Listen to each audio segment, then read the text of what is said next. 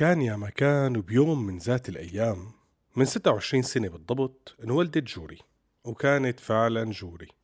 بوقتها كانت درجة الحرارة صفر يعني نحن بنقول سقعة بس هن بأمريكا بيقولوا إنه الجو كان لطيف. هيك بيقولوا. هلأ لنعرف شو بيقولوا كمان رستقولنا قعدتكم لنبدأ حلقة اليوم من حكواتي سوريالي. القصة مو قصة والحكاية مو حكاية. حكايتنا من الواقع أبدا مو رواية نحنا عشناها بتفاصيلها المخبأة أبو فاكر بيحكيها من البداية للنهاية. جوري بنت سورية أمريكية.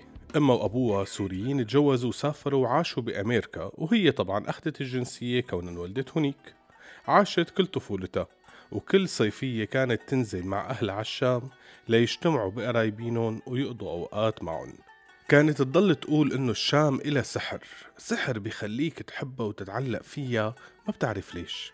إلها طابع معين ريحة خاصة بتحس حاراتها عم يحكوا قصص وحيطانها مخبية وراها أسرار وسير.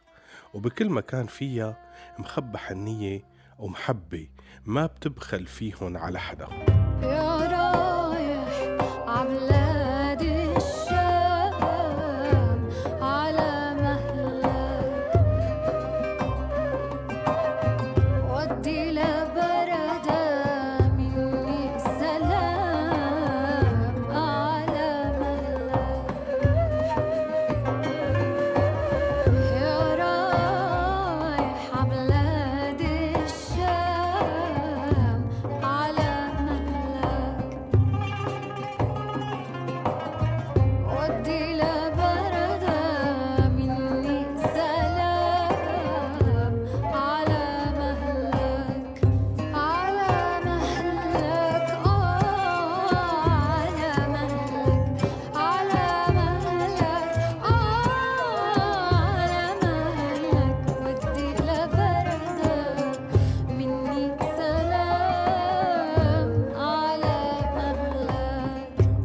بيوم من الأيام إجا للأب تليفون إنه والدته مريضة. وبما إنه هو الابن الوحيد إلها فأكيد هي بحاجته. وهو أصلا ما رح يقدر يبقى بعيد عنها بعد ما تشاور مع عيلته قرروا إنهم يرجعوا ويقضوا فترة بالشام يشوفوا شو ممكن يصير. بهالوقت كانت جوري صف 11 بالنسبة إلها كانت هاي الفترة يلي عاشتها بالشام من أمتع سنين حياتها. هلأ يمكن الواحد بيسمع هيك شي بيستغرب بس فعلا هذا اللي صار. جوري حبت كتير العيشة. بالبداية استغربت كتير من المدارس خاصة أول سنة. يعني صحيح لغتها العربية منيحة وأهلها كانوا حريصين يعلموها قواعد العربي الإعراب الشعر. بس هي أول مرة عم تدرس بالعربي تدرس كل المواد. لاقت صعوبة كتير إنها تصير تفكر وتفهم المعلومات بغير اللغة الإنجليزية. هلأ عربيتها مع إنها منيحة بس يعني فيها لكنة أمريكية. وهالشي بالبداية كان يخلي البنات يضحكوا عليها لما تحكي. بس بعدين حبوها وحبوا طريقة حكيها.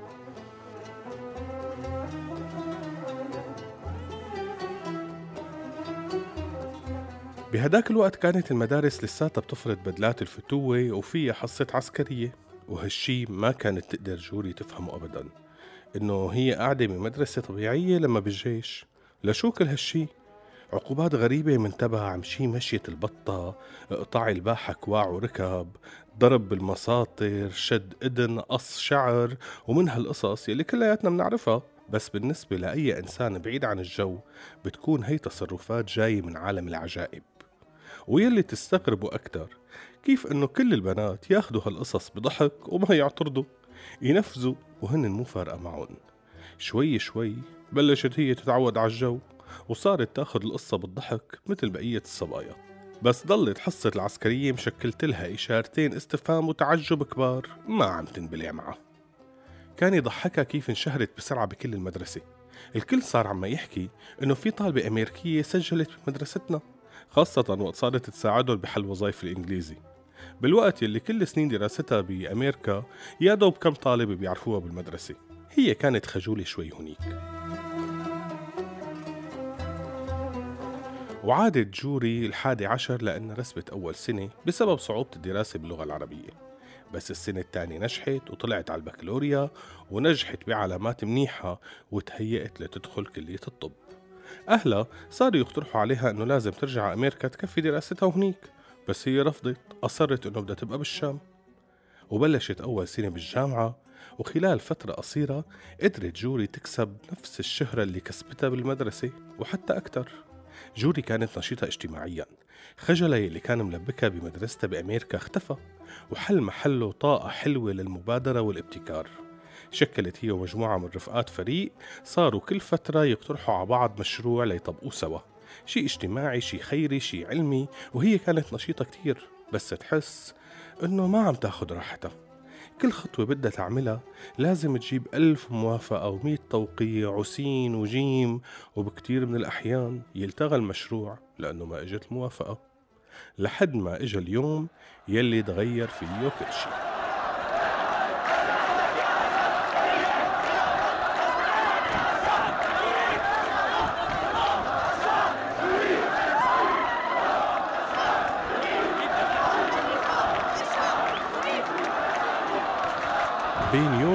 صار لازم يكون الشغل سري بدون أي موافقة. كل شي نشاطات لازم تصير بالخفا وبأسماء مستعارة. الثورة بلشت وجوري كانت جزء منها. نسقت وشاركت بالمظاهرات ساعدت مصابين صارت تحاول تأمن أدوية علاقاتها الكتيرة ساعدتها كتير وبنفس الوقت ضرتها. واحد من اللي كان قريب منها وعم يشتغلوا على أساس سوا طلع مخابرات. بلغ عنا وخبر عن كل حركاتها وكانوا ناطرينها بالمظاهرة اللي طلعت فيها واعتقلوها.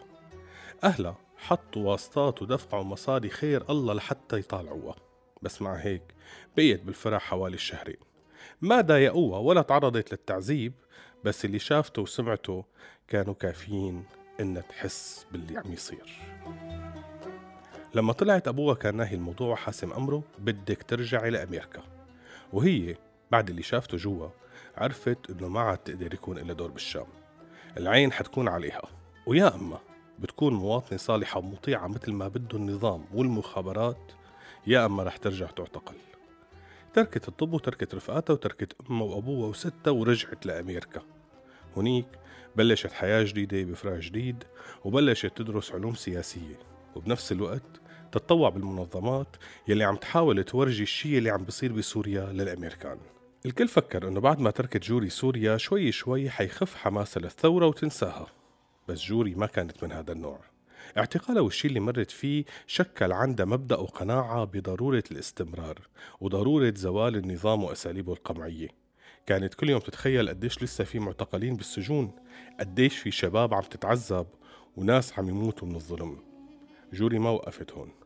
صارت بكل إجازة تنزل على المخيمات وتوصل الدعم اللي انبعت معها من أمريكا لترجع تنقل الصورة الصحيحة عن المخيمات للمنظمات اللي عم تشتغل معهم.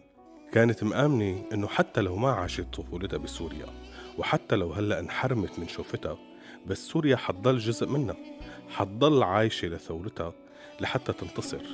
كرمال الحق وكرمال المبدأ وكرمال المعتقلين وكرمال الإنسانية.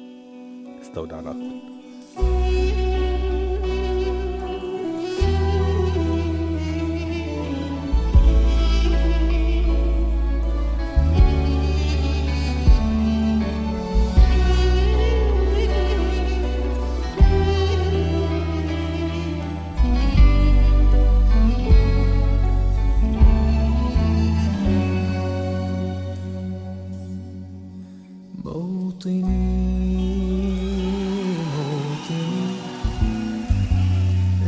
الجلال والجمال والسناء